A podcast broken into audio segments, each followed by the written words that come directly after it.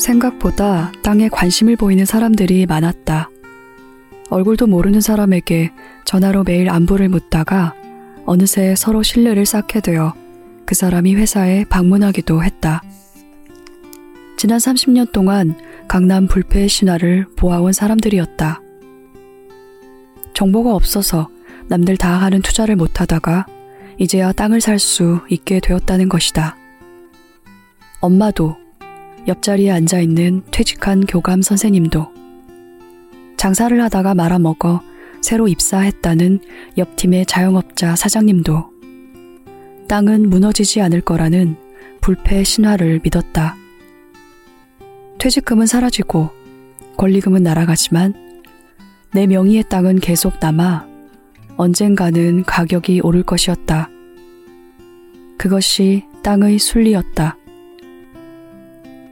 누군가 계약을 따내면 전 직원이 함께 박수를 쳐주었고 쟁반에 현금을 쌓아 인센티브를 전달했다.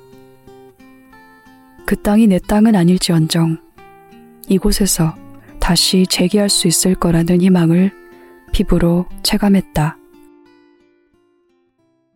마민지 감독의 책 나의 이상하고 평범한 부동산 가족에서 읽었습니다. 황정은의 야심한 책 시작합니다.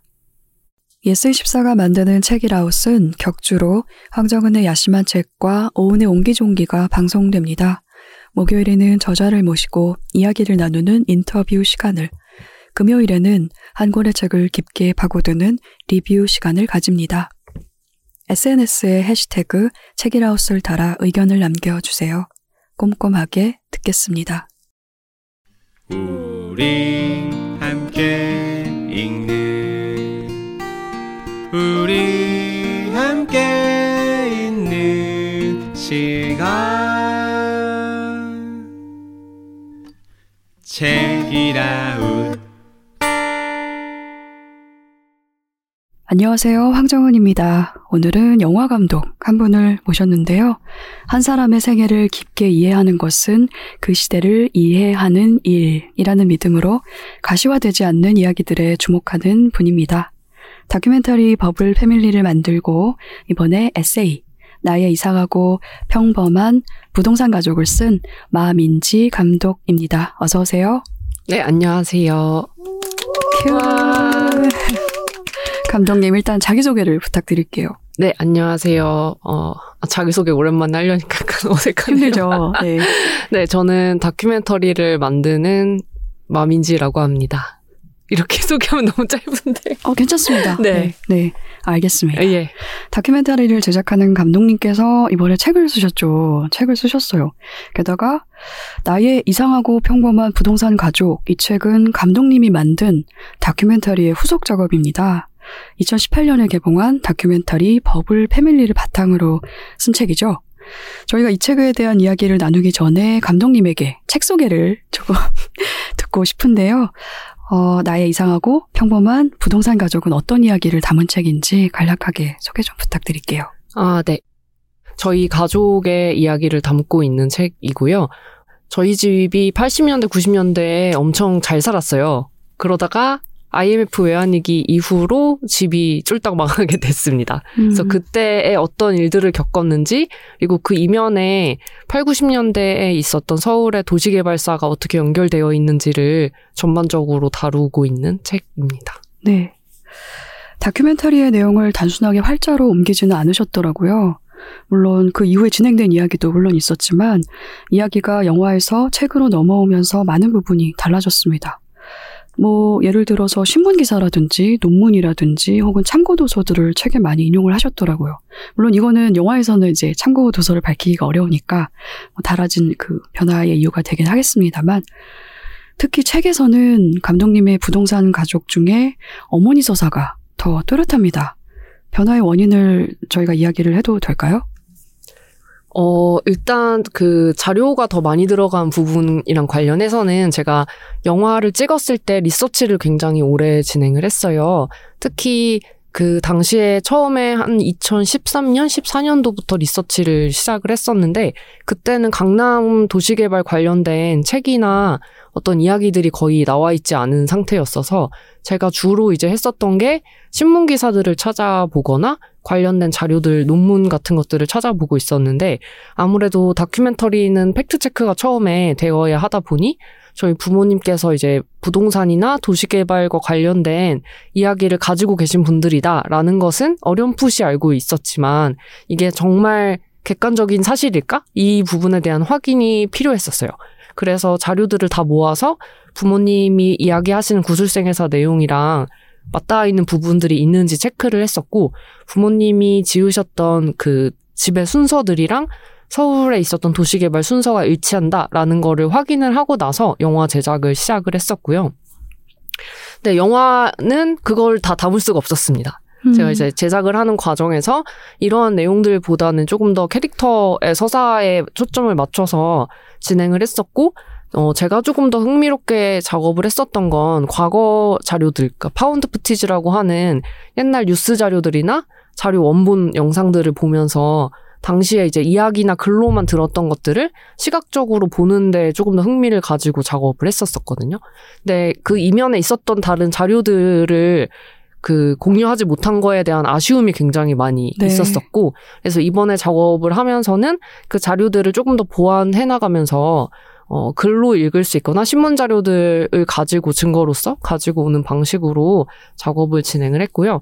그리고 어머니 서사가 더 두드러지는 것 중에 하나는 사실 이 이야기가 아버지나 저희 가족에 대한 이야기이기도 하지만 저희 어머 니께서 그냥 주부로만 보였던 삶이 아니고 실제로 도시개발사에 연관이 되어 있었고 IMF 외환 위기- 위기 이후에는 가무장으로서 어떤 집의 경제 생활을 모두 다 담당해야 했었던 이야기들 이 이야기들을 담고 싶었던 게 더 컸었기 때문에 영화에서는 조금 더 밸런스를 맞추기 위해서 어머니랑 아버지 분량을 같이 끌고 갔다고 하면은 책에서는 아무래도 이제 제가 조금 더 주목하고 싶었던 여성 서사에 초점이 맞추어진 음. 것이 아닌가라는 생각도 들었고 그리고 책을 쓰는 동안 저희 어머니가 돌아가셨어요. 아, 그러게 말입니다. 네. 네. 그래서 책을 쓰면서 저는 좀 개인적으로는 애도의 글쓰기를 음. 했던 것 같아요. 그러다 보니까 아무래도 조금 더 어머니의 이야기에 초점을 맞춰서 쓰게 된 것 같습니다. 네. 거의 마지막 챕터에 그 내용이 나오지 않습니까? 그런데 그 챕터에 이르기까지 어머니의 모습을 대단히 생생하게 글로 묘사를 하셨어요. 그래서 전 전혀 상상도 못하고 있다가 책의 내용을 잘 따라 읽다가 어머니 소식을 읽고 정말 깜짝 음. 놀랐습니다. 그래서 아니, 책 속에 여태, 여태 되게 생생하게 잘 살아 계셨는데 어, 돌아가셨 다니 너무 놀라웠고 그리고 한편으로는 감독님이 다큐멘터리로 이 가족을 접한 사람들에게 부고를 알리고자 책을 쓰셨나라는 생각이 들기도 했어요. 음. 다큐멘터리는 2018년에 나왔는데 이번에 책이 이번에 나오지 않았습니까? 네. 그래서 그런 생각을 저 혼자 해보았는데요. 애도의 글쓰기라고 하셨으니 말입니다. 글쓰기로 넘어오면서 그 밖에 또 어떤 점들이 달라졌는지 들을 수 있을까요? 어, 글쓰기로 넘어오면서. 네. 어, 이를테면은, 영화에서는 제가 느꼈던 감정들이나 그 순간의 어떤 공기들이나 혹은 느꼈던 뭐 촉감이나 이런 것들을 전부 다 생생하게 사실 그려내는 데는 조금 한계가 매체적으로 있었던 것 같아요. 음, 이미지로 주로 묘사를 해야 하거나 사운드를 이용해야 하다 보니까 최대한 전달을 하려고 하지만 이거를 세세하게 묘사하기보다는 감각적으로 조금 더 바로 직관적으로 전달받을 수 있게끔 그렇게 영화적인 장치를 좀 이용을 했다고 하면은 어 제일 첫 장에 나오는 그 집이 망하는 날의 풍경 같은 것들은 영화에서도 동일하게 그 그려지는 씬 중에 하나인데 영화에서 훨씬 어, 짧게 묘사가 되어 있거든요. 근데 책에서는 쓸 때 제가 그날 봤던 풍경, 그날 느꼈던 감각들, 그리고 시각적인 것들 뿐만이 아니고 느꼈던 다른 감각들에 대해서 혹은 감정에 대해서 세부적으로 묘사를 할 수가 있었어서 제가 좀 충분히 다 말하지 못했었다라고 생각했던 것들을 훨씬 더 자세히 서술할 수 있던 게 작업을 할 때 굉장히 재미있는 부분이었습니다. 네. 그 과정에서 새롭게 발견하는 점도 있었을 것 같아요. 더 시간을 들여서 곱씹다 보니까. 어, 그렇지 않았습니까? 발견하죠. 네. 다큐멘터리를 만들 때는 이렇게 생각을 했는데 글을 쓰면서 그때를 돌이켜 생각해보니 그게 사실은 그것 아니었나라는 생각이 든다거나 음. 이런 점은 없었습니까?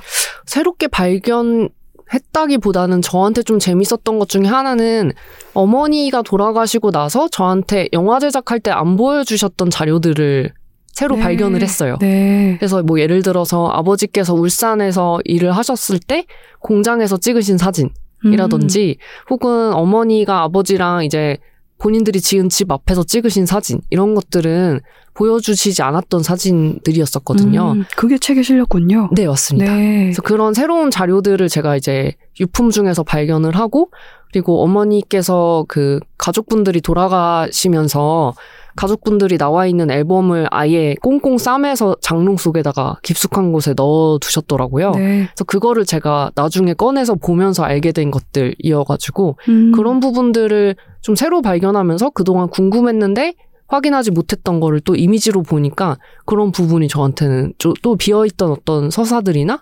비어있던 이미지들이 채워지는 그런 경험이었었던 것 같아요. 음, 그렇군요. 네.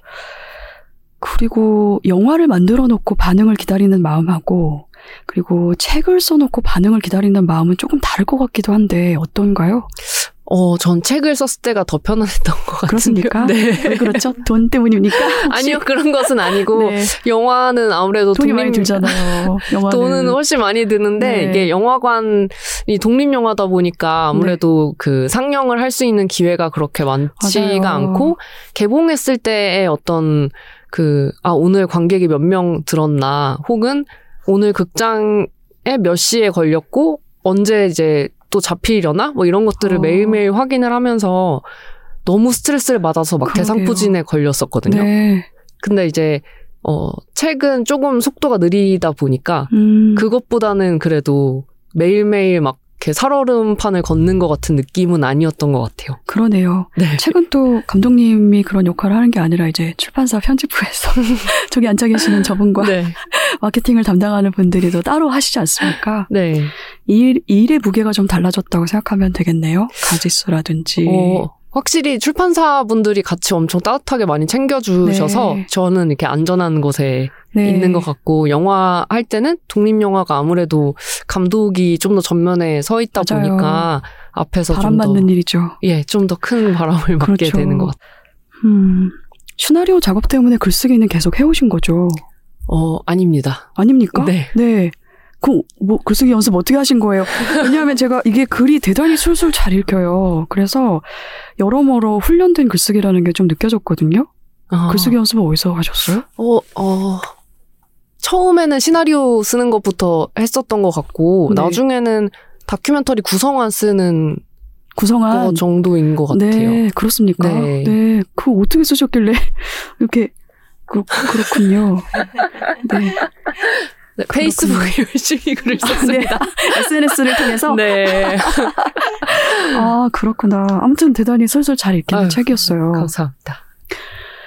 다큐멘터리 버블 패밀리를 만든 이후에도 1980년대와 90년대 한국 사회를 계속 공부를 해오신 것 같아요. 물론 어머니라거나 아버지의 사물들이나 이야기를 통해서 그 이후에 만난 이야기들이 있다고는 하셨지만 당시에 도시개발사가 감독님의 그 가족사와 겹친다는 점 말고도 그 시기에 매혹을 혹시 느끼십니까? 음, 제가 좀 매혹을 느꼈던 순간이라고 한다면, 그 어머니께서 막 서울에 상경하셔서 건물을 짓고, 어, 새로운 건물들이 막 올라가고, 허허벌판에서 빌딩이 세워지고 하는 풍경을 보셨던 것 들이 되게 흥미로운 부분 중에 하나였던 것 같고, 근데 조사하면서 제가 좀 고민했던 부분 중에 하나가 어머니께서는 혹은 아버지께서 허허벌판이었다라고 하지만 사실 거기에 원래 다 사람들이 살고 그렇죠. 있었기 때문에 네, 그 이면에 또 있었던 도시빈민사를 공부를 하면서 그렇습니다. 좀 다층적으로 공간에 대한 이해를 하려고 했었던 것 음, 같아요. 음, 그렇지만 도시비밀에 대한 이야기는 이 책에 등장하지는 않습니다. 네, 혹시 맞습니다. 일부러 피하신 건가요? 어 아니 피한 것은 아니고 네. 그거 왜 이번에 안 넣었을까요, 제가? 뭔가 어, 따로 카테고리를 네. 만들어서 그쪽 작업을 하려는 욕심에 혹시 후속 작업으로 밀어두신 거 아닙니까? 제가 그 자료들을 다 모아 놓기도 했었는데 네. 아무래도 애도의 글쓰기에 집중을 하다 보니 아, 그 부분이 좀 그렇습니까? 네, 또 생략이 된 것 같네요. 네. 네, 문득 생각해 보니 저는 이제 그 감독님의 가족사와 부동 그 한국의 도시개발사 이제 음. 흔히는 서울이겠죠. 서울이나 이제 부산 중심의 대도시 중심의 그런 도시개발사인데 이 도시개발사는 그 도시 빈민사라거나 재개발사의 그 철거민들 이야기가 그걸 따로 생각할 수가 없어서 저는 그 얘기들이 되게 궁금했거든요. 어떤 아. 이야기를 만나셨을지 그 이야기도 언젠가는 감독님을 통해서 들을 날이 올 수가 있을까요? 네, 자료는 이렇게- 제가 다 모아놨기 네, 때문에? 네, 네. 해보겠습니다. 궁금하고요. 책에 IMF 이야기가 나오는데요. IMF 사태죠. IMF 사태가 1990년 중후반 그리고 사실은 지금까지도 대단히 많은 영향을 주고 있는 사건입니다. 당시에 경제적 몰락으로 많은 이들이 죽기도 했고요. 죽음을 택하기도 했고 그리고 그때 비정규직이 정말 폭발적으로 늘어나서 현재까지도 고용 불안이라든지 혹은 노동 조건, 그 노동 문제 라거나 이런 것들에 많은 영향을 준 사건이 IMF가 아닙니까? 어, 그런데도 그 영향이나 IMF의 영향이나 규모에 비해서 아직은 다양한 이야기가 나오지 않은 것 같아요. 저는 그게 IMF를 직접 겪은 사람들을 침묵하게 하는 어떤 분위기가 분명히 있었다고 생각을 하거든요. 게다가 그 IMF라는 대문자가 존재하는 것 같아요. 음. 그게 너무나 뚜렷해서 거기에 사람들이 압도돼가지고 뭘 더 생각하지 못하게 만드는 면이 분명히 있는 것 같거든요. 감독님에게는 그래서 어땠는지 듣고 싶어요. 음. 부동산으로 이 가족사를 들여다보기 전에 전에 IMF를 어떻게 생각하셨는지 듣고 싶습니다. 제가 처음에 요거를 생각했던 이유 중에 하나가 그 학부 시절에 강의를 듣다가 교수님께서 어, 지금까지 살면서 지금 수강생 각자에게 가장 큰 영향을 미쳤던 사회적 사건이 뭔지 한번 생각을 해보자. 라고 얘기를 하셔서 저한테 가장 큰 영향을 미친 게 IMF 외환위기다라고 말씀을 드렸어요. 그렇습니까? 근데 음, 되게 놀라시더라고요. 왜요? 어, 이제 끝난 얘긴데 왜 그게 뭐라고요? 교수님이 그런 얘기를 하셨다고요? 그게 네. IMF가 나오리라고 너무 젊은 세대여서 그랬던 건 아닐까요? 감독님이 젊게 느- 느껴져서 그- 당시에는 음. 어려서 격, 그 모르겠어요. 당사자가 아니라고 생각했나? 왜 그러셨을까? 어, 네. 그래서 IMF 외환위기가 너한테 도대체 무슨 영향을 끼쳤니? 라고 이렇게 네. 되물으셔가지고 되게 당황스러웠었던 것 뭐라고 같고, 하셨어요? 어, 저는 그때는 이제, 아, 그, 그게 저희 집이 되게 휘청거렸었던 가장 네. 큰 이유 중에 하나였고, 제 삶에 가장 큰 변화를 좀 만들어 온 주요한 사건이었다라고 말씀을 드렸을 때 되게 놀라셨던 것 같아요. 어, 되게 얇았네요, 반응이. 그래서 그 사건을 들여다볼 생각을 하셨군요. 네. 그렇습니다. 사실은 근데 감독님도 당시에는 IMF가 그래서 나에게 어- 나의 삶에 어떤 영향을 줬고 이것에 대해서 구체적으로 생각을 해보지 않으신 거죠? IMF 때문에 우리 집이 가난해졌고, 그래서 내가 지금 이렇게 부모님과 사이가 안 좋아졌고, 음, 지금 이런 경제적인 영향을 받았구나. 라는 것까지는 생각을 했는데, 왜 그렇게 됐는지는 제가 몰랐어요. 그러게 말입니다. 네. 음. IMF를 IMF 체계에서 힘든 일을 겪은 사람들이 사실은 감독님하고 비슷한 정도의 기억으로 IMF를 회고할 것 같기도 합니다. 그게 또 대단히 복잡한 경제 사건이기도 했기 때문에 일반인들이 따라가기 힘든 면이 분명히 있었어요. 금모으기에 동원됐기나 했지 정말 그 돈, 금 어디 갔는지 정말 모르겠습니다만 우리 사회에서 IMF가 이렇게 많이 이야기되지 않는 이유가 뭔지 혹시 감독님 생각을 들려줄 수 있을까요? IMF가 겉으로에 보여지기에는 사실은 그 가장들이 해고를 주로 당하고, 가족들이 그렇죠. 힘들어지고, 네. 하지만 우리는 그것을 2000년대 들어서 극복을 해냈고 하는 그 거대한 아까 말씀 주신 대문자로서의 어떤 IMF 서사가 뚜렷하게 존재하기 맞아요. 때문에 그 이면에 또 어떤 이야기들이 있었는지에 대해서는 좀 사람들이 이야기하는 걸 꺼려하기도 하고 가난이라는 것 혹은 어, 어떤 한 가족의 경제적인 흥망성쇠라는 거는 굉장히 개인의 몫으로 다 남아 있잖아요. 맞아요. 그렇기 때문에 입 밖으로 좀 꺼내기가 어려운 일이기도 하고 어머니께서 또 그 이후에 어떤 일들을 하시는지 여성들이 가족들의 생계를 위해서 무엇을 하게 됐는지 신자유주의로 체제가 도입이 되면서 어떻게 노동을 하게 됐는지에 대한 이야기들을 하기는 아무래도 조금 이러한 논의의 장이 좀 없었던 것 같아요. 그 음. 논의의 장이 없었던 것 같고 그래서 이 부분을 좀 얘기하고 싶었던 것도 있고 어 이거랑 좀 마찬가지로 저는 코로나도 좀 그렇게 느꼈어요. 저희 음. 어머니가 코로나 때문에. 돌아가셨는데 네. 이게 너무나도 전 국민적인 영향을 음. 받은 사건의 경우에는 이거를 충분히 좀 얘기를 하는 게 쉽지 않은 것 맞아요. 같다는 생각이 그렇습니다. 들었습니다. 네, 맞아요. 그런 거 있었죠. 2001년에 IMF에 한국이 조기 상환하지 않았습니까? 돈을. 네. 그래서 IMF를 최단시간에 극복한 나라인가? 이런 식의 어떤 그 자부심? 그런 걸 공유하는 그런 사회 분위기가 있기도 했거든요. 이미 극복을 한 거예요. 아까 그 교수님 말씀대로. 이미 지나간 일이고. 또 그런 사건이라고 여기면서 뒤돌아보지 않는 면이 분명히 있었던 것 같고요. 그리고 전 세대에 걸쳐서 너무나 많은 사람이 겪은 사건이라서 다 안다고 생각을 해서 음. 얘기가 안 되는 면도 분명히 있는 것 같습니다. 그런데 저는 예를 들어서 이미 지나간 사건이고 극복한 사건이라고 치, 치고 셈치고 그러면서 이 뒤돌아보지 않는 것들이 한국 현대사에선 대단히 숱하게 반복되어 온 일인 것 같거든요. IMF가 그 중에 좀 이상한 성격을 가지고 있다는 생각이 좀 들어서 음. 감독님의 이번 책이 IMF를 다루고 있다고 해서 반갑게 좀 읽었습니다. 음, 나의 이상하고 평범한 부동산 가족은 중산층 가족의 넉넉했던 삶으로 이야기를 시작을 하고 그리고 IMF 체계에서의 고금리를 감당을 못하신 거죠. 대출금의 고금리를. 그래서 아버지의 사업이 망하면서 그것이 가족 경쟁의 붕괴로 그리고 이른바 따옴표 있습니다. 정상가족의 해체로 이어지는 과정을 이야기합니다. 이 과정에서 IMF 키드라는 말을 사용을 하셨어요. 그 말을 혹시 감독님이 만든 말은 아닌 거죠? 어, 저는 아파트 kid, kids라고, 아파트 kids라고 스스로 생각을 했었는데, 네. 이후에 IMF 외환위기 관련된 담론들이 제가 영화 찍고 나서 조금씩 나오기 시작을 했었던 것 같아요. 네, 그래서 그 이후에 IMF kids의 생애라는 책도 나왔었고, 맞아요. 네, 그 책을 보면서 너무나도 반가웠었고, 그랬군요. 네, 그래서 저는 이번에 글을 쓸 때도 그 음. 단어를 좀 빌려서 가지고. 그렇습니까? 저는 그 책, 그 제목을 알고 있었는데도 생각을 못 했어요. 음. 그 왜냐하면 이 책의 뒷표지에도 실려 있습니다. 이게 K 장녀이자 IMF kid라고 그 책의 소개 문구가 써 있기는 한데 그 IMF kid라는 말에 익숙해지기가 제가 좀 어려웠나 봐요.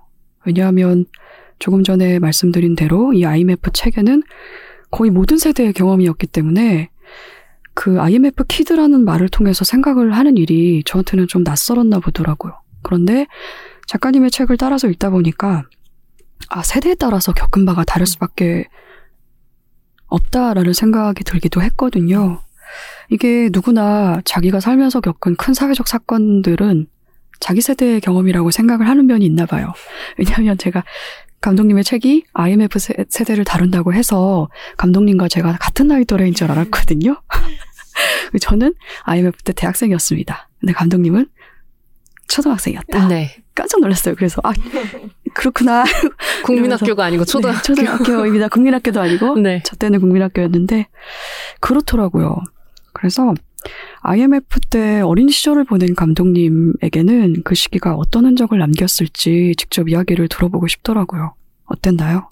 IMF 시기를 생각하면 아마 다른 대부분의 그 분들이 생각하는 거랑 비슷하실 것 같아요. 거의 금모으기 운동, 아나바다 그거 운동. 생각하겠죠. 네, 이런 것들이 좀 더 생각이 나고 그리고 이제 동네 특성도 조금 있었을 것 같기는 한데 영향을 받은 집들이 분명 있었을 것 같아요. 그 강남 송파 쪽 동네에서. 네, 네. 근데 다들 정말 많이 숨겼고 그리고 대신에 이제 어 뭔가 이 집에 변화가 일어났다. 이, 이 집은 약간 달라졌다라고 하는 친구들끼리 같이 놀았어요. 음, 음, 서로 이제 아 뭔가 그렇군요. 우리 집들은 힘들어졌는데 그 원인이 뭔지 그런 건 잘 모르겠고 예전에는 이 아파트 단지에서 다들 똑같이 지냈던 것 같은데 왠지 음, 초등학교 고학년에서 중학생이 되면서 어 뭔가 집이 달라지고 부모님이 이혼하시고 이런 주변 친구들이 조금 조금씩 있는 거예요. 음. 각자 어떤 사정은 있는지 모르겠지만 그래서 음. 그런 변화들을 같이 좀 체감을 했었던 것 같아요. 그렇습니까? 네. 그 사정이 뭔지는 서로 서로 얘기를 안 한 상태에서. 네. 아 그렇구나. 그러게 말입니다. 이 IMF와 관련해서 정말 사람들이 얘기를 잘 안 해요. 아이고. 그리고 책에도 묘사가 되어 있습니다만 서로 이제 드잡이라는 부모님의 모습을 자주 목격을 하고 네. 잘하신 거죠. 저는 이미 성인이었습니다만 마민지 감독님 이제 당시에 초등학생이나 중학생인 경우에는 아 정말 거친 환경이었겠다 싶더라고요. 그때 당시에 한두 집이 아니었기 때문에 음. 그런 걸 좀 깨닫는 계기가 되기도 했고 저는 말씀드렸다시피 당시에 20대 초반이었거든요. 재수해서 대학을 다니고 있었고 그런데 그때 97년도 2학기쯤 되니까 벌써 그 학교에서 사라지는 동기생들이 있었어요. 음. 그런데 IMF 그때가 12월이었잖아요. 10, 12월쯤이었는데 그 시기가 지나고 98년에 접어드니까 저희 과에서만 10명 이상이 사라, 사라졌거든요. 학교에 더는 나오질 않았어요. 그런데 연락도 다 끊어졌습니다. 그러면서 다들 그거에 대해서는 얘기를 안 했어요. 그래서 어떤 분위기였냐면 뭔가 큰 일이 벌어졌고 나라에 위기가 닥쳐서 근무하고 있고 그렇다는데 아무도 이게 왜 이렇게 돌아가는지를 상황을 파악을 못하고 다들 당시 20대가 어리둥절하게 그냥 상황을 겪어내고 그 흐름에 쓸려다니고 있는 것 같은 그런 분위기가 있었고 저는 그래서 지금도 당시를 생각하면 침묵이 생각나요. 음. 아무도 입을 열지 않는 그거는 사실 요즘 생각해도 많이 무섭습니다. 음. 이 정도로 그게 좀 있어서 제가 IMF를 잘 이야기하지 못하는데 분명히 공포가 있는 것 같아요. 음. 제가 그 성인이 되고 나서 주변에 이런 얘기들을 조금씩 하기 시작을 했었는데 그 어떤 사람의 개인사나 힘든 이야기를 사실 대뜸 하는 거는 되게 당황스러운. 일이기도 하지만 네. 되게 저는 자연스럽게 이야기를 좀 꺼냈었던 것 같거든요. 네. 그러니까 이를테면 아 저희 집이 원래 잘 살다가 좀 망해가지고 저는 아르바이트를 꼭 해야 해요. 뭐 이런 이야기들을 음. 했었는데 다들 이런 부분에 대해서 이야기를 하면은 다들 식은땀을 이렇게 아? 흘리시면서 굉장히 네. 곤혹스러워하셔서 어떤 반응을 음. 보여야 할지 음. 모르는 그런 반응이었었 던것 맞아요. 같고 네. IMF나 이런 이야기들을 하는 거는 더 힘든 그렇죠. 부분이었던 것 같아요. 감독님 말씀대로 한 가족 경제의 붕괴가 그냥 그 가족 경제의 책임, 그 가족 경제 울타리 안에서의 문제, 특히 가장을 책임진 어떤 사람의 그 사람의 책임으로만 넘겨주는 면도 분명히 있었던 것 같고요. 그래서 얘기가 더 안 나왔던 것 같기도 합니다. 뭐 우리 집이 망해서 가난해졌다는데 뭘 사회적으로 뭔가를 말할 수 있는 가능성 자체를 좀 생각 못한 게 아닌가 싶기도 해요. 음. 그리고 제가 IMF를 잘 말할 수 없는 이유가 하나 더 있는데 이거는 제가 예전에도 다른 자리에서 몇 번 한 적이 있는데 저희 가족이 IMF 이전에도 좀 많이 가난한 상황이기도 했거든요.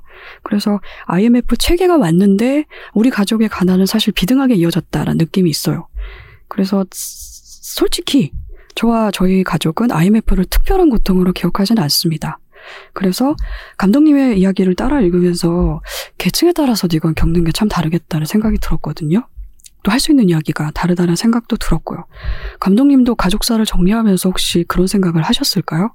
너무 많이 했죠. 네. 네, 너무 많이 했고 네. 사실 근데 이 책이나 저희 가족의 서사를 좀 재미있게 보시는 분들이 이 경제적 흥망성쇠가 굉장히 롤러코스터 타는 것처럼 네. 네, 그 간극이 크기 때문에 그 재미를 좀 느끼시는 분들이 그렇습니까? 있으신 것 네. 같아요. 어쨌든 네. 다른 계층의 이야기들을 네. 여러 가지를 볼 수 있기 때문에 음. 근데 많은 분들이 피드백으로 주셨던 것 중에 IMF 전이나 후나 사실 우리 가족은 크게 변한 것이 없다라고 하시는 있어요. 있어요. 네, 분들이 꽤 있었었는데, 근데 그럼에도 불구하고 어쨌든 그 안에서 분명 변화들은 있었을 것 같거든요. 뭐 이를테면 요즘도 똑같이 아르바이트를 하지만 코로나 이전에는 쪼개기 근무가 없었다고 하면 지금은 쪼개기 음. 근무가 많이 생겼다거나 그러게 말입니다. 네, 그래서 노동 음. 환경의 변화들 내지는 실제로 삶의 변화들은 분명히 있었을 것 같은데 그 부분에 대해서 이제 조금 더 이야기를 더 해볼 수 있지 않을까? 내가 모르는 또 다른 노동의 이야기라든지 또 음. 각자의 위치에서 좀 느꼈던 어떤 다른 삶의 변화들 내지는 어, 그 전에는 그럼 또 어땠는지에 대해서도 얘기를 또 해볼 수 있으니까. 그러게 말이에요. 네. 네. 어쨌든 참 많은 이들에게 영향을 미친 사건인 것 같긴 합니다.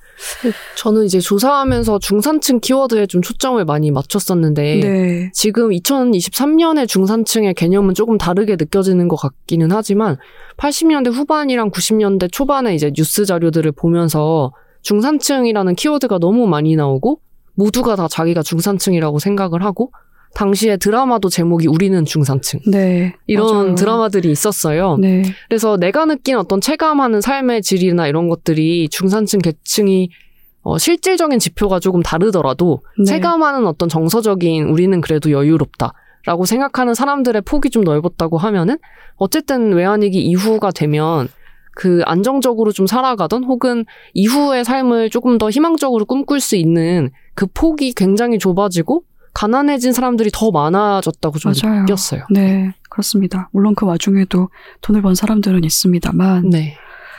정말 돈을 많이 가진 사람에게는 돈 벌기가 좋은 기회였겠죠. 부동산이 온갖 경매로 싸게 나왔을 테니까 말입니다. 어, 저는 또 이런 질문도 드려보고 싶었어요. 이걸 쓰시면서 계층 관련해서 나의 가족 이야기가 IMF 체계를 겪는 한국 안에서 어떻게 특별할까, 혹은 어떻게 보편적일까, 이런 고민을 다큐멘터리나 이 책을 쓰- 만드는 과정에서 그런 고민도 있었을 것 같거든요. 어떠셨어요? 어, 이 부분은 사실 책을 쓰면서도 그렇지만 영화를 만들 때 조금 더 많이 느꼈었던 것 네. 같은데, 어, 경제 흐름이 자본주의 사회 안에서 계속 반복되는 사이클들이 있을 수밖에 없잖아요. 그래서 저는 이게 되게 local의 이야기, 한국의 이야기라고 생각을 했었는데, 사실 영화 제작할 때 핀란드랑 같이 공동 제작을 했어요. 네. 다른 나라에 있는 여러 국가의 사람들도 비슷한 경험을 다들 한 집들이 있고, 음, 그리고 태국에서 상영을 했을 때도 어떤 태국의 감독님이 사실 우리 부모님이 부동산 developer인데 네. 똑같은 네. 일을 IMF 때 겪었다. 음. 그리고 IMF는 사실 똠얌꿍 crisis라고 불린다. 아, 그렇습니까? 무슨 뜻이죠? 태국발 경제 위기이기 아, 때문에 그런 면이 있죠. 예. 그렇군요. 그래서 똠얌꿍 crisis라고 네. 얘기를 하더라고요. 그래서 그런 것들도 있었고 너무 맛있는 거 아닙니까? 어, 네. 규모에 비해, 사태 규모에 비해서, 어, 너무. 그래서 핀란드에서도 얘기를 할 때 이제 네. IMF 외환위기 좀 더 전에 이런 비슷한 일들이 있었고 음, 일본에서도 NHK랑 같이 방송을 이 음, 영화 방송을 했었는데 NHK 쪽에 이제 담당자 분들도 일본도 비슷한 일이 있었다. 그렇죠. 그래서 이게 아 전 세계적으로 이 자본주의 사회 안에서는 누구나 다 사실 이 사이클들이 음. 영향을 받은 계급들이 분명히 존재하고 그리고 비슷한 고민들을 하고 있는 사람들이 있고 이걸 나누고 싶어하는 또래의 세대들이 또 있구나라는 거를 느꼈던 것 같아요. 네. 그래서 국내에서도 마찬가지로 뭐 계급에 따라 혹은 자신의 환경에 따라 이런 경험들이 다 다르기는 하겠지만 결국에는 이 자본주의 사회 안에서 보편적으로 느끼는 정서는 좀 통하는 것이 있지 않나라는 생각을 했습니다. 음, 그러게 말입니다. 그런데 작가님이 책에서 묘사한, 전반부에 묘사한 작가님의 어린 시절은 저에게는 사실 상류층으로 느껴졌거든요. 오, 완전 네 지금 완전 부러워요. 상류층이시던데요? 네. 그때 기억이 많이 남아있습니까? 어 안타깝게도 그러니까 네. 어 부분 부분 남아 있기는 한데 네. 그런 것들이 감각으로 남아 있는 것 같아요. 네, 지금도. 그렇군요. 네, 어렸을 때 겪은 그럴 수 있죠. 얼마 전에 이제 친구들이랑 그, 그 술을 한 잔 하다가 네. 이제 아, 오늘 기쁜 날이니까 내가 캐비어를 쏘겠다라고 해서 캐비어를 하나 따준 친구가 네. 있었어요. 나는 캐비어를 먹어본 적이 없는데 하고 딱 먹었는데 어릴 때 먹었던 그 맛이야. 딱. 이런 느낌이 오는 아, 거예요. 그렇구나. 아, 네, 그래서 어, 이게 내가 이상하지 갑자기. 네, 저에게 이게 있는지도 몰랐던 맛의 기억을. 그 미각이나 이런 어. 것들이 혹은 향기 이런 것들로 그렇군요. 감각으로 좀 많이 남아 있더라고요. 당시에 캐비어를. 네. 그렇군요. 난 처음 먹어보는데 왜 아는 맛이지? 네. 이런 느낌이었습니다. 그렇군요. 아이고. 그래서 제가 어머니 돌아가시고 이제 어. 했던 게, 아, 이거 마지막으로 한번, 어, 금융치료를 스스로 해보자 하고 네. 워커힐에 혼자 갔어요. 네. 그래서 워커힐에 가서 그 어머니가 사주셨던 피자일, 피자를 먹으면서, 네. 아, 이거 어린 시절에 그 피자 맛이다 하면서 이렇게 혼자 막 울면서 피자를 아, 먹었던 그러셨구나. 네, 기억이 있습니다. 책에도 그 피자 드셔본 일을 이야기를 하셨던데요. 네, 그게 그 어머니를 네. 보내고 한 네. 2주 뒤에 혼자 워커힐에 가서 그거였군요. 예, 먹었던 네. 피자였어요. 예전에 이건 좀 사적인 이야기인데 저 이모부가 워커힐 호텔에서 주방장으로 일을 하셨거든요. 혹시 저희 이모부가 만든 피자를 드셨을까나요? 그럴 수뭐 있습니다. 이런 쓸데없는 얘기를 더 붙여봤고요. 다큐멘터리 버블 패밀리 그리고 이번 책을 통해서 감독님은 어떻게든 부동산을 향한 부모님의 욕망 그리고 믿음을 이해해 보려고 하신 것 같아요. 근데 이런 어떤 질문이랄지 이 이해에 대한 욕망은 이 부동산을 향한 욕망 때문에 한국 사회가 좀 어느 정도 다방면으로 병들었다고 믿는 사람들은 누구나 가질 수 있는 질문이기도 하잖아요. 부모님 세대는 왜 그럴까? 혹은 우리는 지금 왜 이럴까? 라는 질문을 가지고 있는 사람들이 지금도 많을 거라고 저는 생각을 하는데, 감독님은 다큐멘터리와 책, 이렇게 두 번의 작업을 통해서 일단 부모님을 조금은 이해를 하게 되셨습니까? 어, 부모님을 어, 이해하게 된 부분은 분명 있는 것 같아요. 그 전에는 사실 부모님이 경제적으로 굉장히 무능하기 때문에 지금 우리 집이 이렇게 됐다라고 조금 네. 납작하게 생각을 했었던 것 같은데 이 과거의 어떤 도시개발사의 맥락이나 그 안에서 이제 집 장사를 하면서 어떤 경험을 했는지들을 이해를 하고 당시에 있었던 사회적 분위기나 신문 기사들 자료들을 보면서 아 이 안에 살고 있었던 어떤 사람이라고 한다면 이 안에 분위기에 휩쓸릴 수밖에 없었겠다라는 어느 정도의 이해가 좀 됐었던 부분들이 있었고 음, 근데 한편으로는 그럼에도 불구하고 그 안에 부동산 광풍 안에서 왜 부모님은 또 그런 선택들을 욕심을 부려서 했을까라는 어떤 비판적인 시선도 여전히 있었지만 음, 네 그럼에도 불구하고 결국에는 이제 한국 사회가 이거 부추겼던 어떤 광풍들이 분명히 있었고 있었죠. 네 그 안에 휩쓸린 사람들에 대해서는 사실 국가나 아니면은 어 정부에서 뭐 책임을 지지 않는다라는 생각들이 좀 확고해졌었던 것 같아요. 음, 어느 정도는 부모님을 향한 이해에 당도를 하신 거잖아요. 그렇지만 이해하고 동의는 좀 세트가 아니지 않습니까? 네. 그런 점은 좀 어떤가요? 어 부모님이 처해 있던 상황에 감정적인 공감들은 되었으나 네. 여전히 조금 거리두기를 하고 봤을 때 그렇다면은 이 분위기가 이렇게 되어 있을 때 개인들은 어떤 선택을 해야 하고 우리는 그런 부동산에 대해 혹은 부동산이 아니고 집에 대해 주거에 대해 어떤 생각들을 좀 더 같이 나누면 좋을지에 대한 거리두기를 하려고 했었던 것 같아요. 그렇습니까? 네. 대답을 좀 찾으셨어요? 어 아니요. 네. 갑자기 약해. 약해지시고 아. 지금 똘망하게 눈 뜨고 계시다가 갑자기 아, 그 부분은 아마 네. 이제 여- 그 책의 뒷부분에 좀 나오는 것 같아요. 네. 영화를 찍었을 때는 사실, 아, 여전히 모르겠다, 이런 생각이 좀 더 많이 들었고, 아, 음. 부모님의 심정을 그래도 이해해 볼 수 있을 것 같다 정도였다고 음, 하면은, 어, 책에는 사실 영화 이후의 이야기들이 거의 3분의 1 정도 나오는 것 같은데, 여러 번의 또 이사를 다니고, 내가 조금 더 사람답게 살 수 있는 주거 환경? 이런 것들을 생각을 하게 되면서, 부모님이 임대주택에 들어가시고 나서 너무 행복해 하시는 거를 보고, 아, 이게 확실히 주거 환경만 조금 더 안정적이고 그럼요. 안전하면 맞아요. 이게 만족도가 이렇게까지 올라갈 수가 있는데, 왜 그 우리는 집에 그렇게 집착을 하고 있는 것일까? 무엇을 위해서? 그런 생각이 좀 들었죠. 집에 집을 집착하는 게 아니라 집의 가격에 집착을 하는 것이죠. 맞습니다. 네, 그렇습니다. 저는 그런 면에서는 부동산을 향한 감독님의 마음을 솔직하게 고백하는 대목이 인상적이었거든요. 이 뒷표지에 최시연 선생님인가요? 여기에 솔직함을 이기는 미덕은 없다라고 써두셨어요.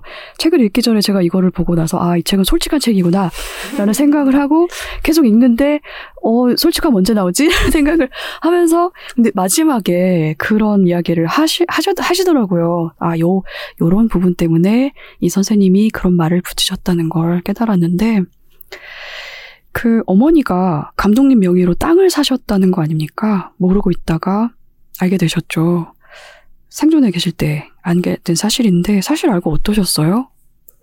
어, 처음에는 어머니께서 이제 왜 이런 짓을 하셨을까? 그 돈이면 내 학자금 대출을 음, 네, 빌리지 않고 학교를 다닐 수 있는 금액이더라고요. 딱 그 금액만큼. 네, 네. 그래서 되게 서운하고 억울한 마음이 있었는데 막상 땅에 가보니까 네. 기분이 너무 좋은 거예요. 네, 그렇게 쓰셨죠. 네, 맞아요. 그래서 아, 내 안에 있는 음. 이 욕망에 네. 대해서 스스로 돌아보면서 내 아, 안에 나도 폭력을 깨닫고 네, 나도 별수 네. 없구나. 네. 내 안에 있는 욕망이 뭔가 같이 움직이는 것이 있구나. 이 투기에 대한 그런 열망들 이런 게 내 안에 한 구석에 자리하고 음, 있는 것 같다라는 어떤 고백을 하고 싶었어요. 그이 욕망이 한 사람의 책임만은 아니다. 와도 연결이 되는 이야기 같기도 합니다. 음. 그리고 그 땅 자체가 감독님한테 안도감과 기대를 품게 만들었다는 거잖아요. 얼마나 오를 것인가를 헤, 헤아리게 네. 되고 나도 모르게 그리고 그 마음을 깨닫고서 또 마음이 복잡해지셨을 것 같아요. 그게 저희 어머니 돌아가시고 팔렸습니다. 아 그렇습니까? 네. 어, 막 시세 차이 물어보고 싶어진다 봐. 아, 네, 시세 좀, 차익은 네. 정확히 잘 모르겠긴 한데 그래서 계약금을 받았고 그 네. 금액이 딱 어머니 병원비 빚는 것만큼 그렇습니까? 네. 네. 이어서 계약금을 계약금이요? 일단은 받았어요. 계약금만 아니면 그 그게 또 보니까는 땅은 팔면 네. 계약금을 받고 도시개발 개발이 끝나면은 잔금을 주더라고요. 아, 그렇습니까? 그래서 계약금을 받아서 일단 일부의 빚을 갚고 음. 남은 잔금이 들어오면 어머니 병원비를 딱 다 갚을 수 있는 음, 만큼의 금액이었어요. 그렇습니까? 네. 아이고 또 마음이 복잡해지네요. 하지만 땅이 네. 팔렸습니다. 네. 네. 하나 더 있잖아요. 아, 어, 네. 네. 맞습니다. 기다려야죠. 책에 쓰셨어요. 아, 네. 어머니의 명의로 된 땅도 상속을 받으신 거죠. 그래서 책에는 이제 땅을 두 개나 가진 사람이 되었다고 쓰셨는데 하나가 그새 팔려가지고 맞습니다. 뭐 이렇게 파란만장하세요, 진짜. 어, 그래서 이제 땅이, 땅 두 개에서 이제 땅, 땅을 하나 가진 사람이 여전히 돼- 있는데, 내 명의의 땅을 가지고 나서야 부동산이라는 것이 한국 사회, 그리고 한국인에게 어떤 의미인지를 깊이 깨달으신 거잖아요. 저는 깨달음 자체가 또 이 책을 쓴 계기 중에 하나가 되기도 했을 것 같기도 하거든요. 어땠나요? 어, 그 깨달음은 사실 처음에는 없었습니다. 그렇습니까? 처음엔 정말 네. 책도 그렇고 영화도 그렇고 난 이것을 비판하겠어. 네. 라는 입장으로 견지를 하면서 책을 네. 쓰고 그러셨구나. 영화도 그렇게 쓰기 시작을 했는데 어, 영화를 만들었던 시점에서는 땅에 직접 가보는 어떤 수행적인 행위들을 하면서 아니 나에게 이런 욕망이 있다니라는 걸 깨달았다고 음. 하면은 책을 쓰던 중에는 내 땅이 팔렸어. 근데 돈이 들어왔다라고 하면서 다시 한번 그 근데 병원비를 다 나가야 돼. 아, 병원비로 나가야 하긴 어. 하지만 어쨌든 그 욕망에 대해서 네. 다시 한번 또 직시할 수 있는 그런 그렇습니까? 기회가 되었던 것 같습니다. 나중에 땅값 다 들어오면 뭐 하실 거예요, 그걸로? 빚을 갚아야 그걸로 다 갚아야 않나요? 합니까? 네. 조금도 남지 않습니까? 어, 어 아, 그럴 것 같습니다. 그렇습니까? 네. 아이쿠. 네. 다큐멘터리 끝부분에서 어머님이 감독님 명의로 사둔 땅을 감독님 보러 가신 거죠. 그리고 부모님의 기분을 조금은 알 것 같다라고 말씀을 하셨고, 책에서도요, 나 역시 지금보다 조금 더 잘 살고자 하는 욕망에서 자유로울 수는 없다라고 쓰셨습니다. 그런데 이 욕망은 누구나 살고 있는 사람이라면 누구나 가질 수 있는 욕망인데, 이 욕망을 실현하는 방식이 이제 부동산인 거죠. 부동산에 대한 기대인 건데, 부모님이 부동산에 거는 기대나 욕망이 감독님이 가진 욕망하고 본질적으로 다르지 않다라는 걸 인정을 하신 거잖아요. 그런 인정이 감독님에게도 중요한 일이었는지 궁금해요.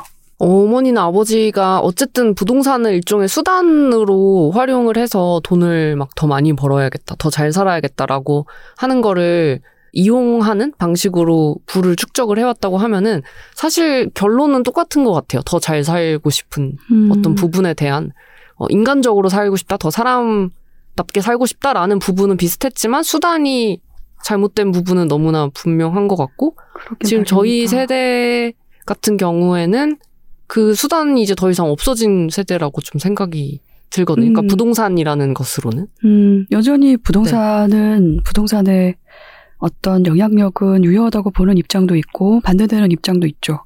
저는 후자 쪽입니다. 음. 뭐 이제 인구 자체가 줄어들 텐데 그 수도권에 사는데 아파트가 여태도 계속 지어지고 있거든요. 그 저 많은 아파트를 과연 다 채울 수 있을까 의심스러울 정도로 물론 다 차긴 하겠지만 그렇게 채워지면서 제가 파주에 사는데 옆에 일산이 있잖아요.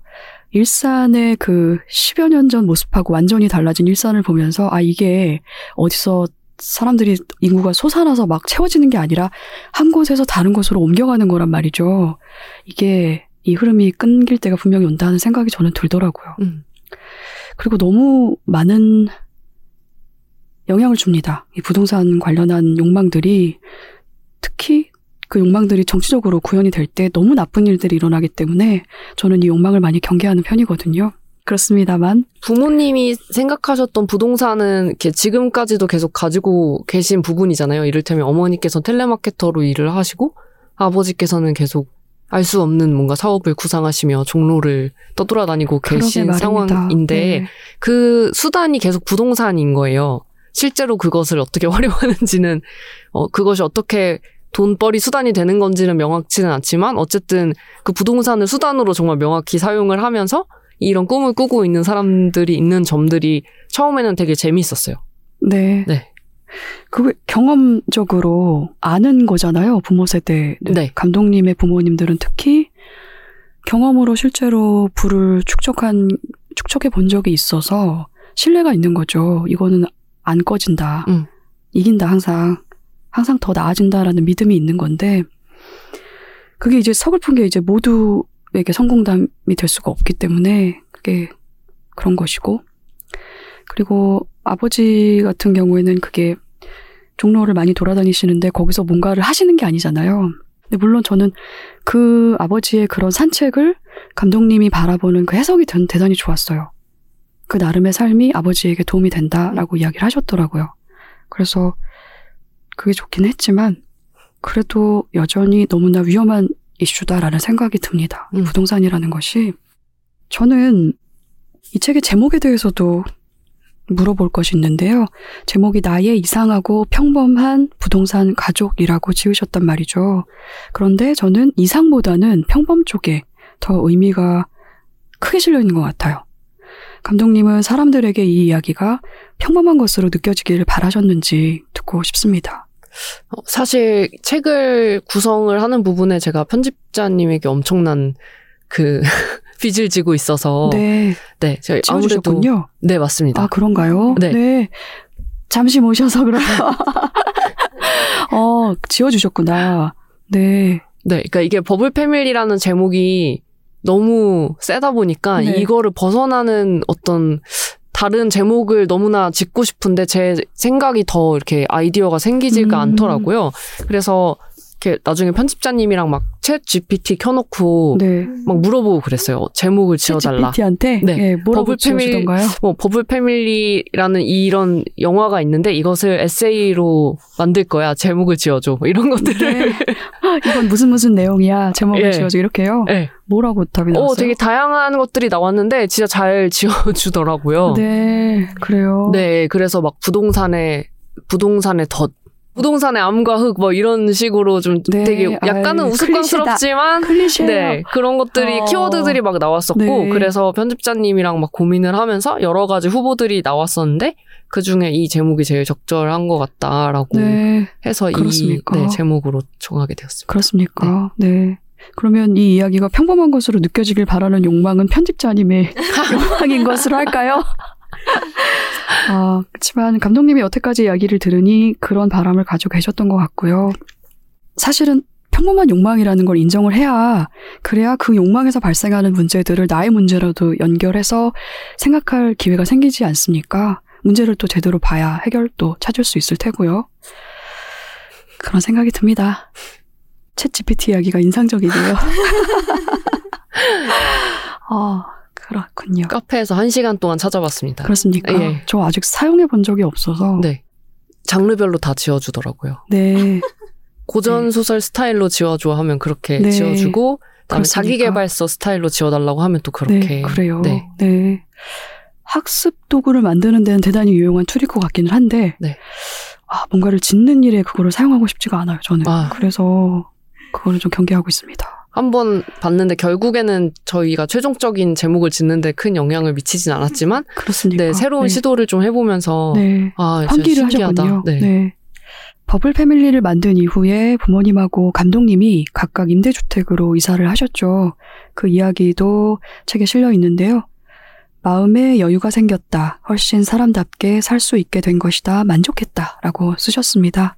그리고 주거 환경이 바뀐 것 하나로 삶의 큰 안정을 되찾았다. 라고도 쓰셨고, 아까 그런 얘기를 하기도 하셨죠. 다큐멘터리 이후에 감독님의 삶에 작지만 정말 큰 변화들이 있었던 것 아닙니까? 자세한 이야기를 조금 더 듣고 싶어요. 어 영화에서는 사실 제가 부모님 댁으로 들어가는 선택을 하면서 마무리가 되는데 어 영화 찍고 한참 지나서 집에서 제가 다시 쫓겨나게 됐어요. 네, 네. 그러셨더라고요. 네.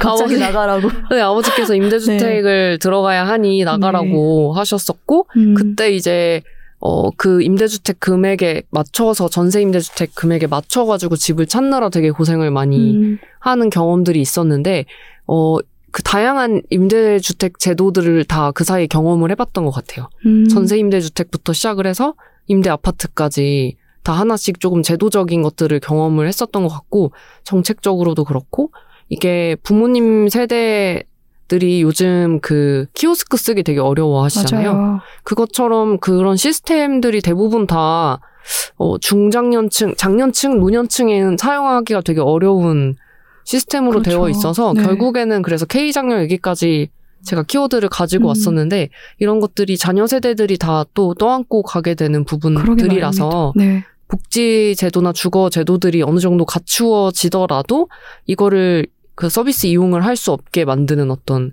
장벽들이 존재한다는 거를 조금 몸소 체험을 하면서 되게 어려움에 대해서도 서술을 하고 싶다고 생각을 했었고요. 맞습니다. 그리고 저도 마찬가지로 월세에서 전세로 이사를 가면서 마음의 안정을 찾 기는 했지만 집의 컨디션이 너무 안 좋았었기 때문에 네. 그런 부분에서 이게 아직까지 좀 안정적인 환경, 안전한 환경에서 살 수 있게 하기에는 조금 복지 제도나 주거 제도가 덜 갖추어져 있다라는 생각도 좀 많이 들었던 것 같고요. 그렇죠. 네. 네. 그래도 어쨌든 결과적으로 좀 이것도 우픈 얘기 중에 하나였는데 임대 아파트에 당첨이 되고 이사갈 날짜를 조율하던 중에 그 원래 살고 있던 전세 임대의 천장이 부서졌어요. 네. 네. 어, 이사는 이미 나온 상황인가요? 아니요, 이사를 계신데 네, 천장이 왜요? 약간 그 위에서 물이 새가지고 아. 네, 천장 누수가 또 아, 됐습니다. 네네네. 책에 묘사가 돼 있죠. 아, 네, 천장- 불룩하게 내려왔다고. 아, 그건 네. 저희 집 제가 혼자 살던 집이었고, 아, 그래요? 네. 예, 그러니까 두 번의 천장 누수가 네. 있었는데 한 번은 제가 살던 혼자 살던 집에 누수가 네. 됐었고요. 그리고 부모님이 임대 아파트 이사 가기 일주일인가 전에 갑자기 천장에서도 맞아요. 물이 새면서 약간 네. 거의 무너지다시피 돼서 네. 다급히 집주인이 나가도 괜찮다고 맞아요. 하시는 바람에 네. 전세금 돌려받기가 그 전세 그 집주인이 해주기 곤란하다고 얘기를 해서 좀 난감했는데 네. 그 천장에 그 누수 핑계 대고 네. 무사히 돈 받아서 나올 수 있었다라고 쓰셨잖아요. 네, 영화에서 이제 나오는 누수 장면 제가 혼자 살던 집에 그 비, 이렇게 화장실 물이 새는 거였었거든요. 네. 네, 그거는 약간 그냥 조금 볼록하게 돼 있어서 이렇게 칼로 째면은 없어지는 정도였었는데 네. 그 부모님 댁에 누수가 됐던 건 진짜 거의 천장이 무너질 정도의 네. 정말 복- 세상에. 안 좋고 위험한 네. 그런 상태가 되어서 되게 다급히 이사 준비를 했었어요. 음, 그래서 네. 거기에 있다가 임대 아파트에 갔더니 너무나 좋은 거예요. 좋아하시죠. 네. 맞아요. 최고였습니다. 네. 아파트 짱. 네. 그 주거 환경이 사람한테 미치는 영향을 저도 경험으로 알기 때문에 감독님이 책에서 묘사한 그 부분을 읽을 때 좀 뭉클하기도 했거든요. 음. 게다가 어머님이 임대주택에 1년을 사셨다는 말도 나왔는데 너무 가슴이 많이 아팠어요.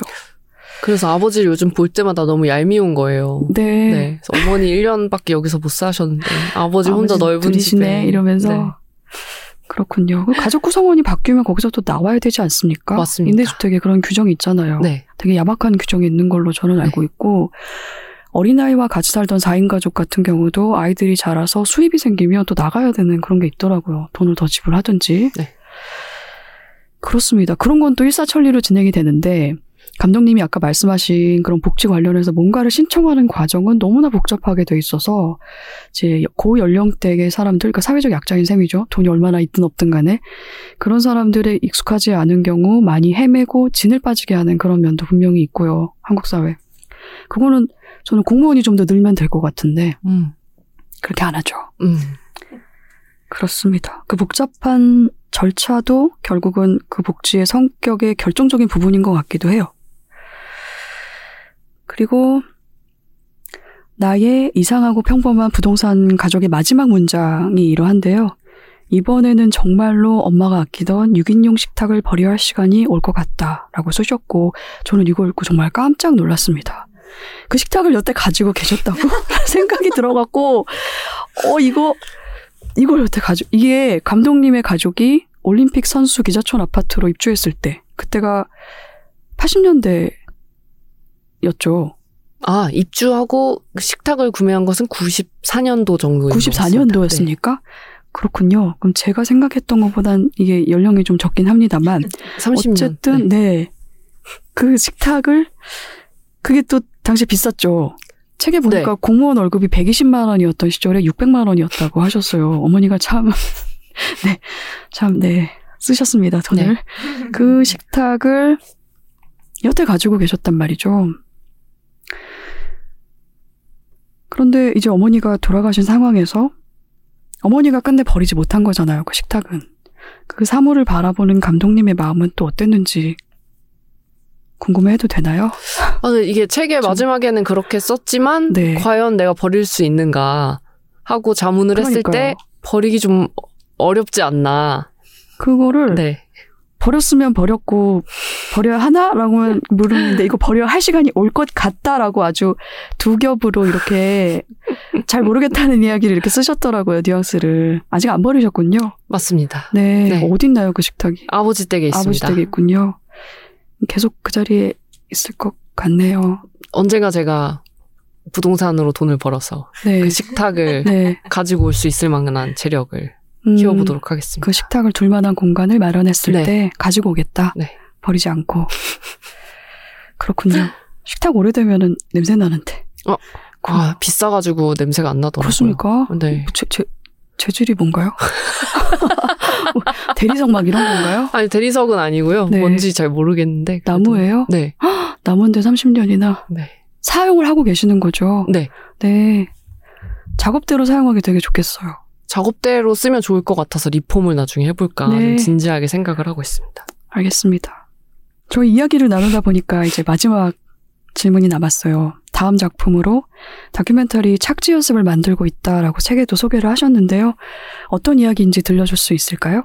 아, 네. 지금 작업하고 있는 다큐멘터리 착지 연습은 어, 저희 사회에 있었던 미투 운동 이후에 남겨진 생존자들이 어떻게 살아가고 있는지를 담고 있는 이야기이고요. 단순히 이제 생존자 자신의 이야기뿐만이 아니고 생존자들이 이후의 일상을 정말로 회복하기 위해서 어떤 사회적 자원과 공동체가 필요한지에 대한 고민을 같이 음, 나누는 그런 다큐멘터리이고요. 지금 한 3년 반 정도 촬영을 진행을 했고, 그렇습니까? 네, 그래서 음. 내년에 완성하는 걸 목표로 하고 있고, 어, 좀 전에도 이제 저희 그 주인공 분이랑 같이 이 앞까지 스튜디오까지 아? 왔었어요. 네. 촬영을 하셨나요? 아니요, 여기 촬영을 하진 들으러? 않았고요. 아, 그냥 놀러? 네. 네, 아, 알겠습니다. 아, 네. 그 프로그램이 성폭력 피해자와 함께하는 통합예술 프로그램 상여자의 착지술 팀에서 네. 활동하는 프로젝트라고 소개를 하셨는데 네. 이게 어떤 팀인지 좀 소개를 해주실 수 있나요? 아, 네. 어떤 인연으로 그 주제에 관심을 두게 되셨는지도 좀 궁금합니다. 네, 어, 상여자의 착지술 팀은 미투 운동 시기에 문화예술계 내에서 함께 연대 활동을 하거나 네. 당사자로 싸웠던 사람들이 같이 모여서 만든 프로젝트 팀이고요. 음, 처음에 인연이 시작됐었던 거는 제가 무용계 내 성폭력 사건 관련해서 방청연대라고 하는 곳에 연대 활동을 나간 적이 있어요. 같이 공판을 할 때 가서 피해자분과 네네. 함께 네, 뒤에서 같이 힘이 되도록 많은 사람들이 연대인들이 와서 자리를 지키는 법정에서 그런 활동인데 거기에서 이제 승소를 한 날이었어요. 승소를 하고 밥을 같이 먹고 있는데 앞에 앉아 계신 그 천샘이라는 무용가 분이 계셨고 그분이랑 같이 수다를 떨다가 그 성폭력 피해자 들과 함께 싸우고 있는 지금 상황들은 거의 마무리가 되어 가는데 그러면 이후에 이제 우리들은 어떻게 살아야 할까 음, 에 대한 고민들을 이어 나가고 있었고 그 과정에서 뭔가를 우리가 좀 해보자. 그러면 좀 이 이슈에 관심이 있는 다른 문화예술인들을 모아서 이야기를 나눠보자라고 얘기를 했었고요. 그렇게 해서 미술계, 무용계, 그리고 영화인 이렇게 여러 말씀하신 거예요 지금? 아니 미술, 무용, 미술- 미용? 아 미용이 아니고 그냥 미용 아, 너무 무용, 뜬금없이 미용. 튀어나온 네 말이라서. 갑자기 미용 네 어. 미술 하시는 분 네. 무용 하시는 분 그 다음에 글 쓰시는 분 그리고 저는 영화 하는 사람 음, 이렇게. 많은 분야의 사람들이 일곱 명이 모였어요 처음에 네, 재밌겠네요. 네, 일곱 명이 모여서 프로그램 개발을 했어요. 네. 그래서 각자의 좀 예술 매체들을 활용을 해서 생존자들과 함께 일상 회복을 위한 어떤 프로그램들, 예술 프로그램을 만들자라고 해서 프로그램 만들어서 지금 서울, 전주, 부산 이렇게 다니면서 프로그램을 실제로 진행을 하고 있고요.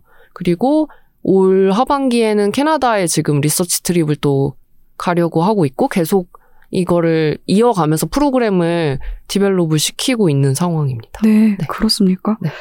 돈이 많이 들 것 같아요. 아, 지원을 받아서 하고 있습니다. 네. 네. 지원은 어떻게 마련하십니까? 한국문화예술위원회 아, 감사합니다. 그렇, 그렇습니까? 저 바지 사장이었는데 네. 지금 이제 바지 사장으로서 어떻게 하면 네. 이렇게 네, 저희 팀의 지원을 안전하게 가져갈 수 있을지 고민이 좀 많이 되고 음, 지금 네, 출판계도 여러 문제가 있다고 맞아요. 들었는데 네. 독립영화 쪽도 이미 거의 예산이 절반 그쵸. 가까이 삭감이 된 상태라서 음, 네 지금 여기저기 다들 힘든 시기를 겪고 있는 것 같아요. 그런 것 같습니다. 와중에 착지 연습이란 제목이 대단히 좋아요. 감사합니다. 감독님의 후속작도 네. 기대를 해보면서요. 더 하고 싶은 이야기, 다 못한 이야기가 혹시 있을까요? 제가 원래 조금 더 장난을 많이 치면서 얘기하는 편이기는 한데 네. 네, 작가님의 네. 중후한 어떤 분위기 네. 앞에서 약간 긴장을 어, 네. 해가지고 당황스럽습니다. 말을 잘 한 건지 잘 모르겠습니다. 아, 저 네. 너무 너무 재밌게 들었고요. 아, 저 감사합니다. 중후한 캐릭터 아닙니다. 아, 중후한 캐릭터 아니고 네. 재밌게 잘 들었어요. 아, 감사합니다. 네, 제가 네. 그냥 긴장을 했나 봅니다. 네, 어, 전혀 그렇게 느끼지 않았는데 본인만 아는 긴장이 있었군요. 아, 네, 그렇습니다. 저 오늘 대화 너무 즐거웠고요. 네. 감독님 책이든 뭐 영화든 다음 작업을 기다리겠습니다. 저희 그러면 인터뷰 이만 마칠까요? 네, 감사합니다. 나와주셔서 고맙습니다.